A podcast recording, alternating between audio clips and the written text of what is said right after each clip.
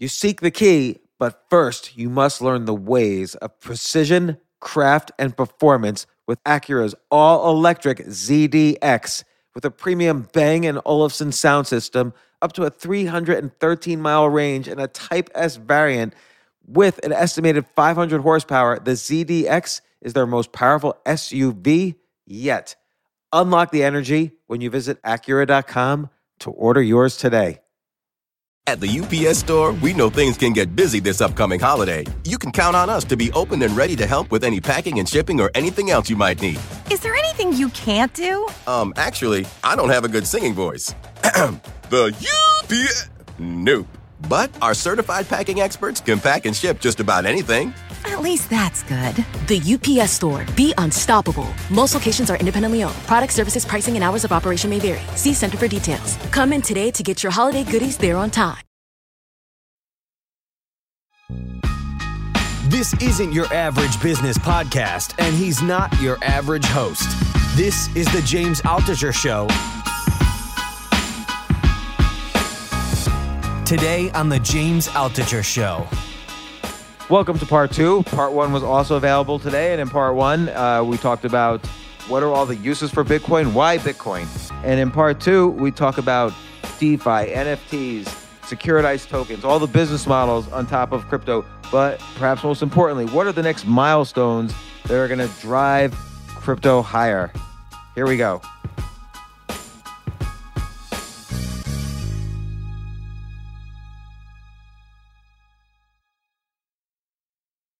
What I want to start talking about is these new, I'll say relatively new uses of crypto, which are amazing. So whereas Bitcoin was designed to potentially replace currency, which is there's, let's say, forty trillion dollars worth of currency around the world, this new thing, DeFi tokens, are there's, is intended to replace Wall Street and banking. So there's one point three quadrillion derivatives and investments and so on throughout the world. So it could be a much larger market. A lot of these are, a lot of these DeFi cryptocurrencies are built on top of a currency like Ethereum, but there's also, like you mentioned, Solano, Polkadot, Cardano. Um, but let's talk about DeFi in general. So, and again, decentralized finance, what that means is instead of me calling up my bank and then say, hey, where's the brokerage firm? I want to buy some Apple stock. They, he calls the stock exchange. They trade a little on the stock exchange. There's market makers and dark pools and so on in the middle. There's fees every step of the way. There's possibility of human error every step of the way, uh, and so on. Decentralized finance allows these transactions theoretically to happen much more seamlessly, more quickly, no chance of fraud, no extra layers of fees. It happens right away, twenty-four hours a day, and on and on and on. There's all these huge benefits. And so this is just beginning, So and it's very complicated, a lot of it, so I don't want to explain everything, but What do what do you see happening in, in that space? So I think that there's a couple of uh, views that I have of this that's probably different than uh, uh, than some others. So one is, I think you have to start every conversation of decentralized finance with the recognition that Bitcoin was uh, the creator of this entire decentralized finance space, right? It's decentralized money. And the reason why I say that is because most people, when they hear DeFi, they immediately jump to the financial services, lending, exchanges, et cetera. But we have to remember finance is made up of uh, uh, stocks, bonds, currencies, and commodities, plus then all of the financial services on top of it. And so we kind of build from that base. Uh, first, you got to get the assets of stocks, bonds, currencies, and commodities. And then you go and you get the financial services that allow you to interact with or trade those assets. That gives you kind of a, a total mm. view of, of finance. Good point. So when you come to de- uh, the decentralized finance world, what we need is we need decentralized assets, right? So Bitcoin being a decentralized currency, and then eventually we're going to need the other things. Uh, and then you're going to need the decentralized financial services. Now, when people say decentralized financial services specifically, so forget the assets for a second, the decentralized financial services, what I always go back to is, what are we really talking about? Like, let's zoom out, get out of kind of the, the Bitcoin to the crypto world. We're just talking about automation. If you remove middlemen, you're going to use software to automate these transactions. So a simple smart contract simply says, okay, uh, James is going to send me the deed to his home, and I'm going to send him money in exchange for it.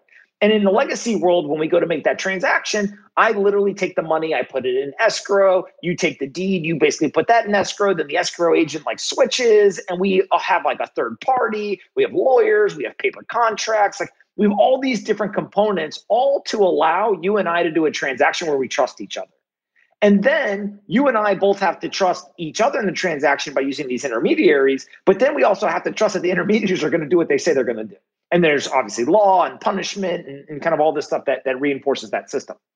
Well, what we're talking about here is literally just using software to now replace all that nonsense. You and I enter into a smart contract and the code executes for us. And the code executes in an automatic fashion that allows for you to give me the asset that I want and me to give you the money that you want. And so if you really think about that from kind of a first principle standpoint, it's just automation. That's all this is. Now, is it decentralized? Is it centralized? What assets? What financial services? Who builds them? Who owns them? What's the regulatory regime? Like, you can very quickly get into the weeds. But if you think about it just as automated finance, I'm very hard pressed to find somebody who doesn't believe the finance industry is going to become more automated over time. By the way, a simple example, you use one is real estate, but also a will could be built into a smart contract, whether it's Bitcoin, Ethereum, or one of these DeFi tokens. I can make a will, and it's not like I, you don't, again, you don't really need a lawyer. You don't need a judge to approve it. You don't, nobody can sue later and say, oh, he was mentally unstable and he wrote that. Like, it just is what it is. You can't, you can't break the, it's a smart contract. You can't break it.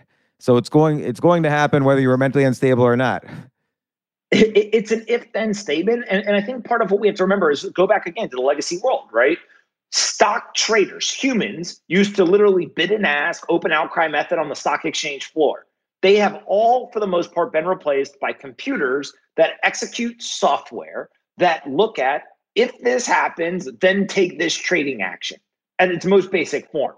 And so in some crazy way, the quote-unquote smart contract, which is a terminology that was uh, uh, kind of popularized by Nick Szabo, is already in place in the legacy finance world. We don't call them smart contracts, but we do think of it as high-frequency trading has replaced the human. And so now what we're watching is the proliferation of that across the rest of the finance industry. Now, there's a ton of debate, even to the level of controversy, around what platform does it happen on, what are the assets, who owns it, regulatory regime, et cetera. I tend to almost think that all of those individual details, if you're an investor, will make a good investment great. But as long as you're allocated to the right industry and you're smart about the way that you allocate in terms of buying infrastructure and taking more of kind of a broad-based view, you're much, much more likely to end up being successful than being completely outside of the industry, right? Good market or a good team meets bad market, market wins. Bad team meets good market, market wins. And so ultimately what you're doing here is you're doing market selection. And if you can wrap your head around the idea that uh, all of this automation is coming to the world, then you've kind of checked the first box. The second thing and most important part of this analysis, in my opinion, is in order to get automation, you have to have the assets be digitized. So if I wanted to, let's say, use physical cash, the analog asset, in the current financial world, it's really hard. I can't mail dollars to the stock market. I can't mail dollars, for the most part, in any size to do a transaction. I have to use electronic CUSIP money. So analog dollars don't fit in the legacy system. What we now are watching is that the electronic CUSIP dollars do not fit into this new digital financial system that's being built. It's like trying to take a, a, um, a cassette tape and put it into a C D ROM player, or try to take a C D ROM and put it into iTunes. It doesn't work, right? It's incompatible technology. Yeah, how does digital fiat currency not work in the new system?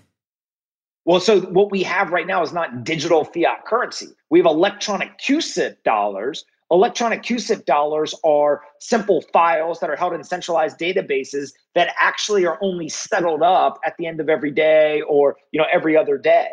So what ends up happening is you have to upgrade the technology to actually be truly digital. So if you look at something like a U S D C, right, which is a stable coin, U S D C cannot actually be integrated in its current form into the legacy payment systems.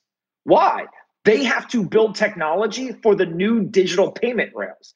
But those legacy payment systems also cannot take their electronic CUSIP dollars and send them through the U S D C rails either. So it's just like taking physical dollars can't operate in an electronic world. The electronic dollars can't operate in this truly digital world where you have these kind of open systems.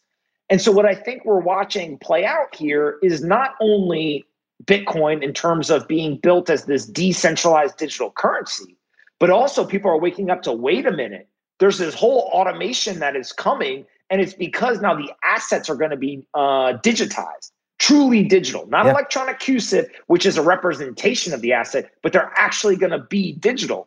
And so does that happen on Bitcoin as kind of a layer two, layer three? Maybe. Does that happen somewhere else? Maybe. That's what the market's going to decide. But I think my big focus and, and what I try to get through to people is we're talking about automation, and that automation is now possible because we have digital assets, truly digital bearer assets. And then two is we have the ability to now, uh, in a very significant way, write smart contracts that are going to automate a lot of this. And what we've seen is smart contracts were pioneered uh, in its kind of current form in this crypto world on Ethereum. It's now spread kind of uh, out on that uh, long tail to all these other smart contract platforms. But also now we're starting to see smart contracts on Bitcoin as well. And so ultimately what I think is a very unpopular opinion, we're going to end up seeing a lot of feature parity across these platforms. And so what I get most excited about is, well, if we have feature parity, if we have assets that can be automated, if we have assets that can be digital, if we have smart contracts on a bunch of different platforms, well, I actually think one of the most important differentiators is who's actually decentralized and who's not. And that's where I spend a majority of my time on Bitcoin and Bitcoin alone, is because what I found is that Bitcoin is actually the only one that is truly decentralized and continues to have an economic incentive to become more and more decentralized, where I think a lot of the other ones are going to become centralized. Centralization is not bad. It's just different. And so I think that what you're seeing is that bifurcation around one pursuing decentralization, other things pursuing efficiency. I like this idea, though, of, I haven't really thought of it as automation, but you're really correct that we're replacing legacy systems, which is is bogged down by non-automation. You know, there's people involved, there's potential for error, there's all sorts of steps involved, and we're automating that. And crypto in general, whether it's Bitcoin or Ethereum or whatever, it's kind of the platform for automating it. There's one more step in that, which is that it's also you standardizing all of these things so that they could be traded with each other. So I could have a token that helps me automate, you know, let's say cloud storage, and I could trade it for a token that helps me trade stocks. Like, there's this interesting layer on top of it, which allows every, it, tur it turns automation into an asset. And I find that to be very interesting. So for instance, I could create a cryptocurrency out of my house. If I own a house, I could say, okay, I'm going to create a cryptocurrency that it represents ten percent ownership of my house. And I could start selling it to people. And so anybody who has a token has a smart contract which says they own a tiny piece of my house. But they can now trade this for someone who tokenizes, I don't know, their, their future royalty earnings on their music albums. So there, there's, there's not only automation, but this tokenization aspect creates an infinite number of business models. Yeah, I, I think that ultimately what we're going to watch is we're going to watch the automation of all industries. And what it ends, ends up being is it's going to come back to what industries need to be decentralized, what industries don't need to be decentralized. And what the world is going to rediscover is that majority of industries don't need to be decentralized. Right? Like, if you really think about what is the importance of decentralization, well, it's really just about security. And so if you can get automation and get efficiency with a centralized system, I actually think most people are going to choose to have a centralized, efficient, automated system. What do you think industry will be like that? Look, look at what we're watching with N F Ts right now. I think that there's going to be multiple variations of N F Ts. The initial version of just taking art and making it digital, for the most part, there's very few examples I can think of where you need to have decentralized infrastructure for art, right? And so what ends up happening is if you actually can get lower fees, higher throughput, and you can become a more efficient system by simply taking the idea of art and putting it in the, into the digital realm, and people know that that's actually the original and there's trusted parties that do it, I think people are going to be fine with that. And you see that with, let's say, uh, developers moving from Ethereum to Binance Smart Chain to build. There's a bunch of developers, they don't care about decentralization. They just want the lowest uh, fees and they want the highest throughput. That's not everybody, but that is a big portion of people, a bigger portion than I think the market is assigning. So, but it's, it's interesting though, like I didn't know much about N F Ts and I've recently done a deep dive into it. There's all these aspects of N F Ts beyond the, the art world. Like I feel like the art world is ultimately going to be a small application for, for N F Ts. And uh, you know, agreed. I, I, I think of an N F T almost like a ticket. So, it, you know, a good N F T now is not just artwork, but maybe it unleashes some utility for me once I buy it. So I not only have the art, but in a very simple case, I could have a conversation with the original artist. Or, you know, the New York Knicks could sell an N F T of their tickets, and that's the only way to have tickets. And this way that avoids scalpers or, you know, whatever, or forged tickets or whatever. So it seems like it could start moving, you know, definitely trustworthiness is important. And I don't know if centralization is important. I never really understand that, but this automated aspect is becomes important, and yes, speed and efficiency becomes important. But but what what's attracting to you, you to N F Ts beyond art? Uh, to me, I think that the the whole idea of uh, all of this stuff is the alignment of economic incentives. So I'll give you a perfect example. Let's say that a professional sports team says to themselves, "We sell tickets and we make money on the primary sale. I sell." Uh, James, a hundred dollar ticket, and I make a hundred bucks when I do that. James then turns around and he sells it to somebody for two hundred dollars as a, as kind of a secondary market transaction, and then that person then sells it for five hundred dollars.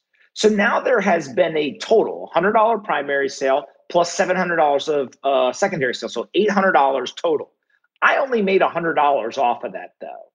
So what if all of a sudden now, every time that this ticket trades hands in the secondary market, I actually get a piece of it? Yeah, it's incredibly valuable. That'd be pretty cool, yeah. Right? Now, do I need it to be decentralized? Probably not, right? And, and there may be a lot of reasons why I actually don't want it to be decentralized. I want to make sure I have control, that I can make sure that I'm still getting paid, like all these different things.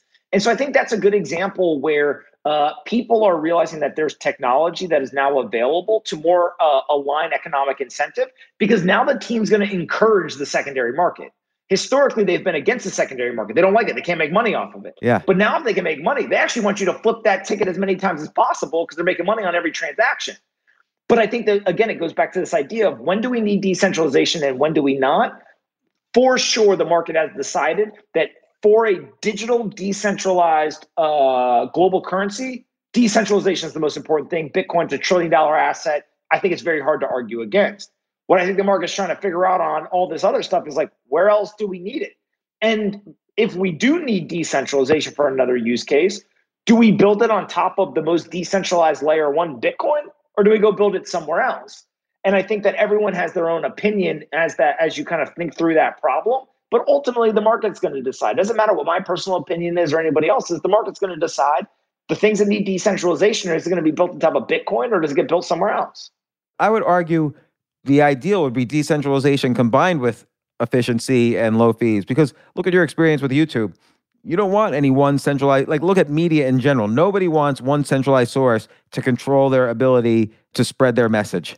So decentralization in that case is important. Or if I make a will, for instance, on top of a smart contract, I don't want a centralized authority to have a system of judges to say my will is not valid. So decentralization is important there. Like I can't think of too many things where, yes, I'll sacrifice decentralization for speed and low fees, but if I can have all three, that's pretty cool. I'd rather have that. I can't think of any industry really where I, I wouldn't want that.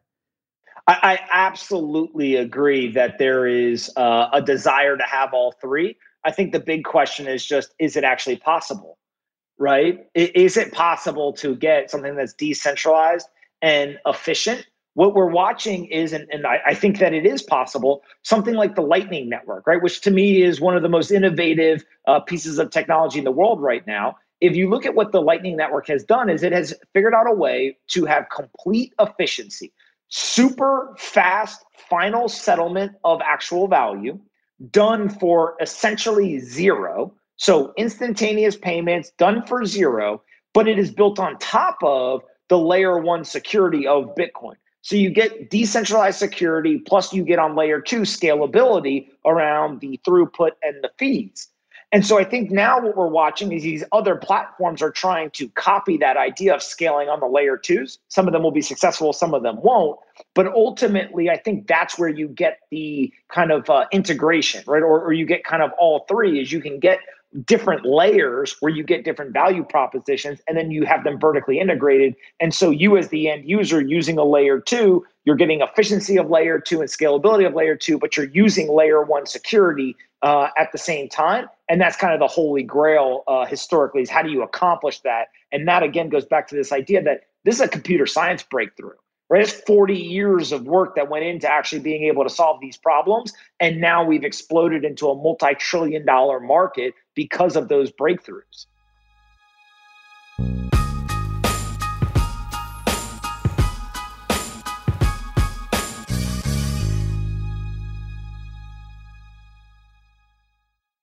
I have to say, Airbnb has changed my life.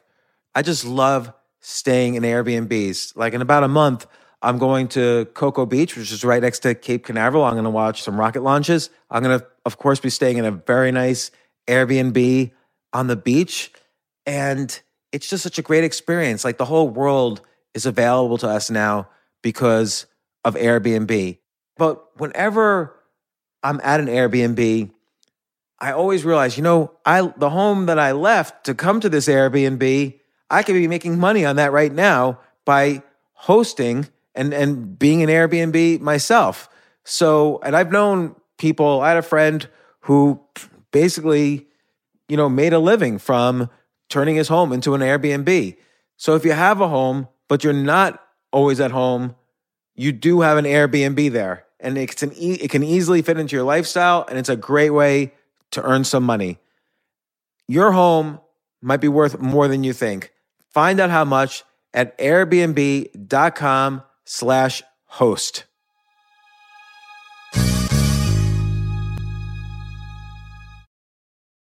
I remember last year I was asked to go speak at the Norway Business Summit, and I was so excited because side by side with the Business Summit was the Norway Chess Summit, where I would get to see in person Magnus Carlsen, the best chess player ever, playing chess.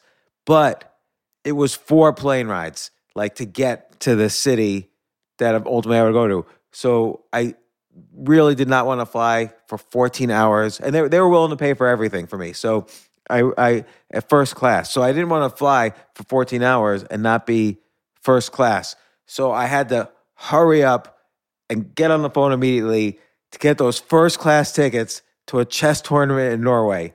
And listen, this is just like, when, you know, you have to know when you want the best of anything, you have to act quickly or someone else will get it instead. And I did not want those seats to fill up. So it's like if you're hiring for your business, you want to find the most talented people for your open roles before the competition scoops them up. I just was talking to a friend this morning where he was trying to decide between some programmers, and he waited a little too long, and both the programmers he was interviewing took other jobs, like great jobs. So, you know, what's the best way then to hire the best as quickly as possible?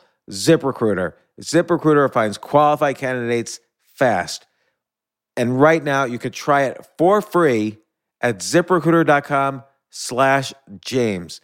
Just try it and see. You'll, you'll find out. So ZipRecruiter's powerful matching technology takes center stage to identify the top talent for your roles.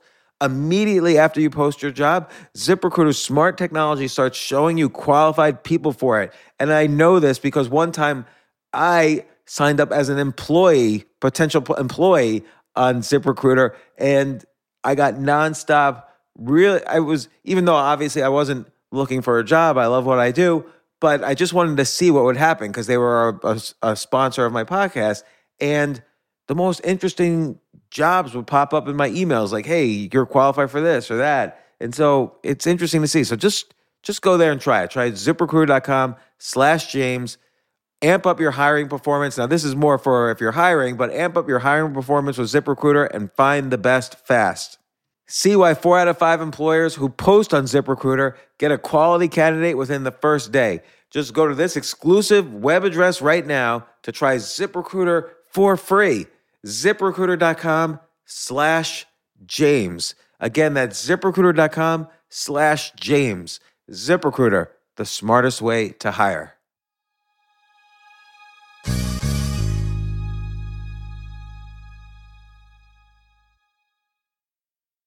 At the U P S Store, we know things can get busy this upcoming holiday. You can count on us to be open and ready to help with any packing and shipping or anything else you might need.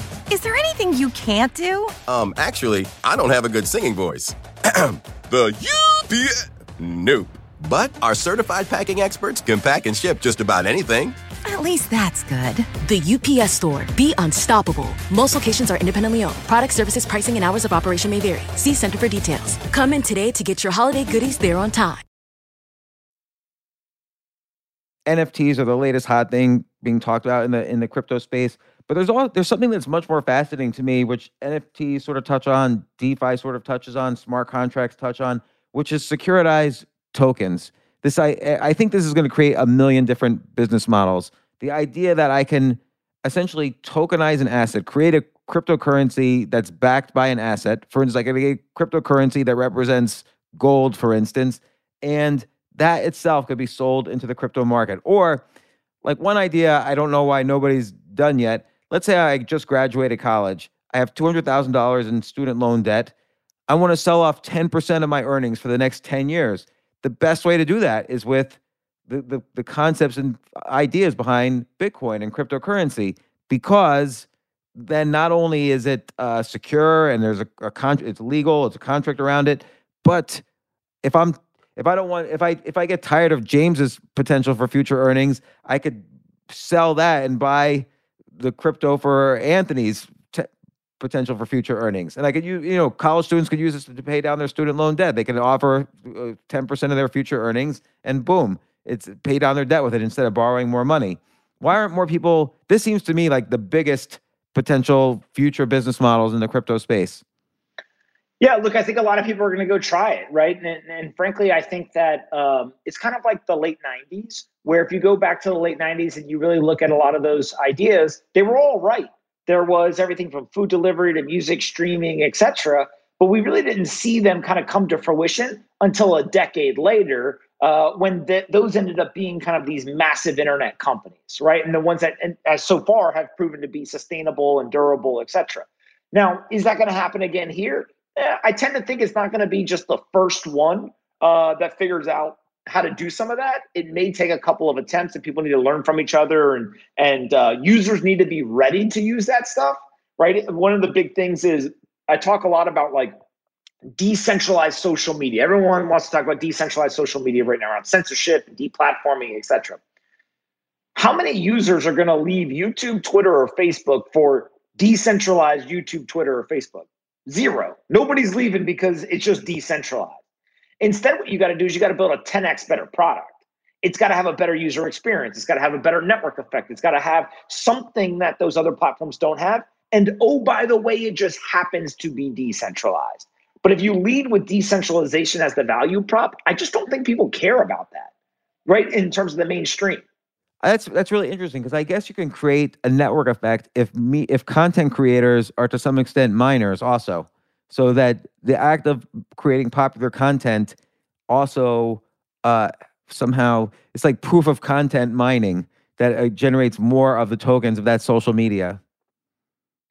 Yeah, I mean, look, it, it, there's a million different applications for this. I think the the takeaway is just that. Uh, As you enter this new world, you can't simply say, let me take the old model and apply it with this new technology. So for example, uh, you couldn't say, you know what we're going to do to disrupt the taxi industry? We're now going to allow you to send us a message on your smartphone, and then we're going to have a taxi come and get you. But that wouldn't have made much sense. It wouldn't have been very disruptive. Instead, the smartphones came with G P S, and Uber was possible, and somebody figured out how to disrupt the legacy system. Same thing with online publishing. When the internet came along, there was a bunch of newspapers like, oh my God, this is amazing. Let's take our newspaper, let's create a copy of it at the copy machine, and then we're gonna literally put like the P D F of the image up on a U R L, and now anyone in the world can go and they can read the newspaper. Like, it's amazing. But actually ninety percent of the value was the ability to test headlines, to have multiple people work on an article, to put multimedia in it, be able to edit in real time and kind of add to the story, the ability to distribute it differently, uh, all these different things. And so what you have to understand is, like, what does this technology unlock that previously was not possible? And then if you can leverage that new thing, that's usually what ultimately leads to the disruption. Well, look at N F Ts as an example, like the fact that a basketball team can sell tickets and then get royalties, and when they're sold and resold and resold, that's a new technology that is not possible with paper tickets.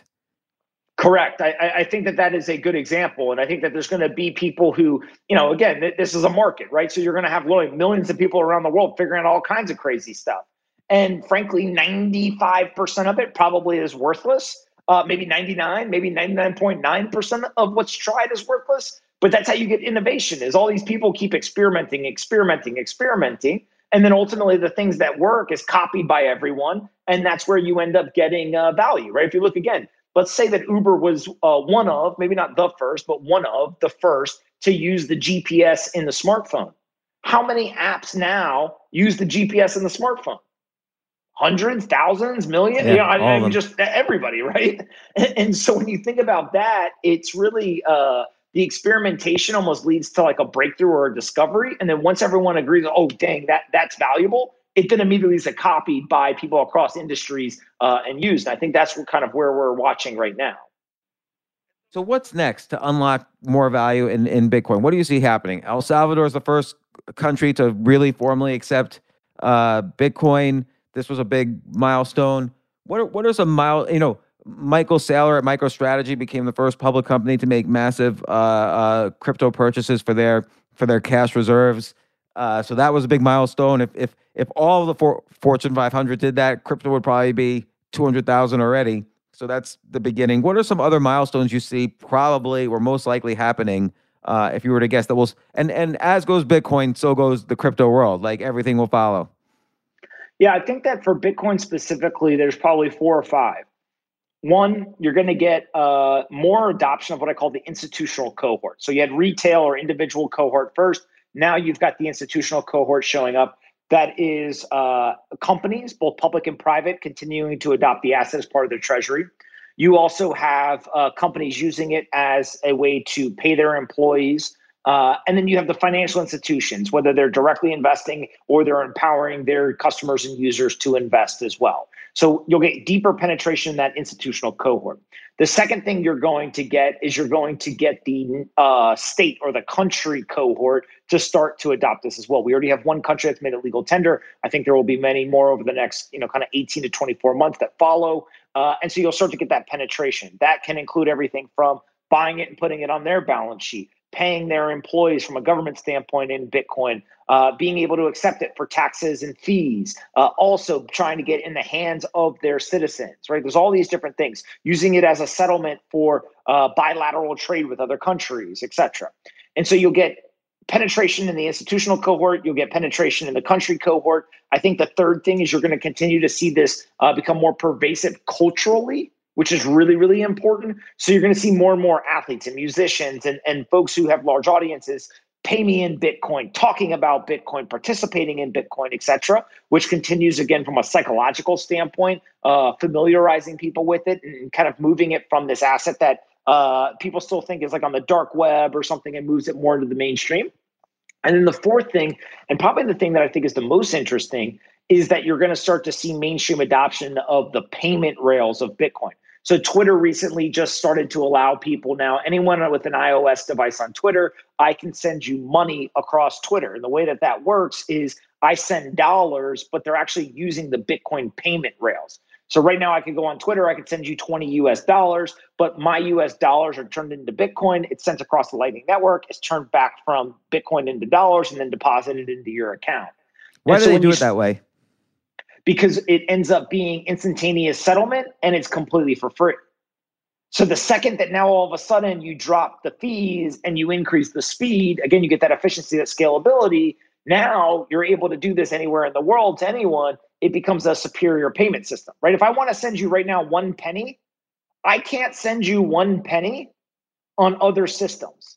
I can only send it to you through the Bitcoin system. And the reason is because if I try to wire you a penny, the bank will tell me I'm not allowed to do it. I can't wire a penny from Western Union. Now, many people say, well, why do you have to do a penny, right? But ultimately, what it, the reason why you got to do a penny is because there's all sorts of micropayments that you may want to do. You only want to pay one penny to read an article, or maybe I want to stream money to you. Every second, I'm going to send you a penny for doing some activity, right? You, when you reduce that barrier, it now becomes possible.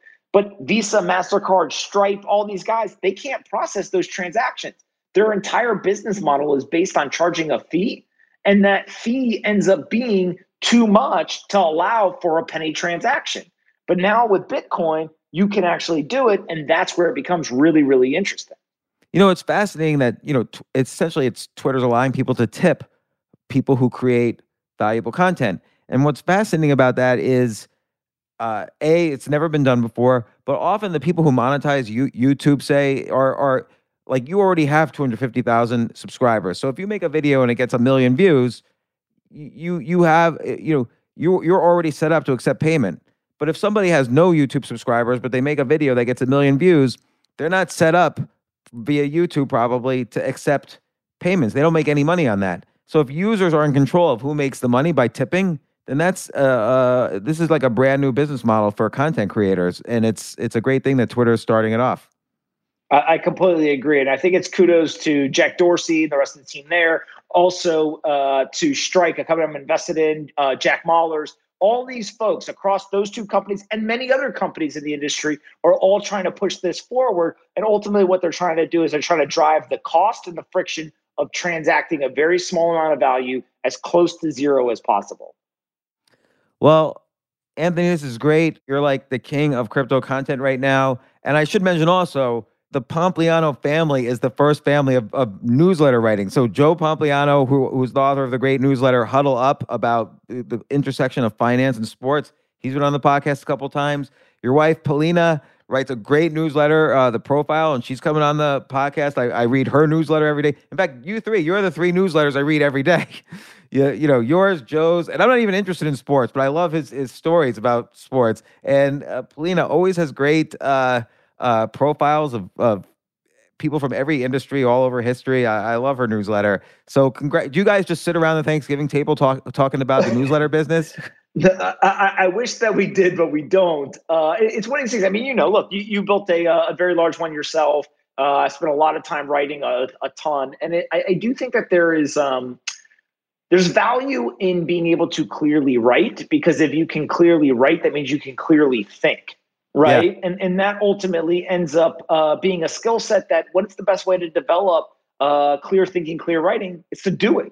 And so we just get more shots on goal on a weekly or monthly basis than most people. And so, you know, it's proven to be a pretty valuable, um, you know, kind of experience. But uh, we'll, we'll keep doing it until one day we'll probably wake up and just say, OK, we're done. This wasn't a, you know, we're not having fun anymore. And uh, see you guys. Have you considered other crypto style businesses, like doing a It seems like everybody, it seems like they're handing out crypto hedge funds at the airport. Like, what's, have you thought about doing one of those? I, I do a lot of investing, but no trading. So no, uh, no hedge funds for me. Yeah, good. Good for you. So thanks again, Anthony. I hope you come on again, and you're always a welcome guest. If you have anything you want to, you want to share. And uh, uh, I will say in the intro and outros, how to find your newsletter, but everybody should read it. It's really valuable. And if you're serious at all, or if you put even a single dollar into into Bitcoin or any crypto, you got to read Anthony's Anthony Pompliano's newsletter. So uh, the Pomp Letter, I should say it's called. Uh, so thanks a lot, Anthony. It's great. Absolutely. Well, I love the podcast. So thanks so much for having me. No problem.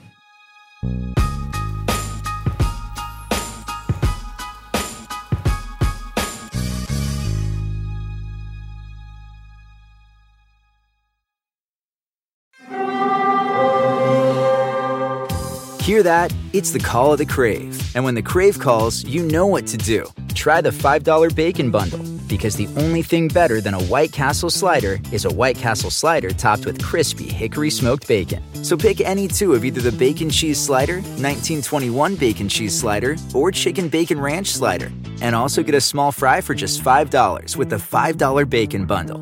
White Castle. Follow your Crave.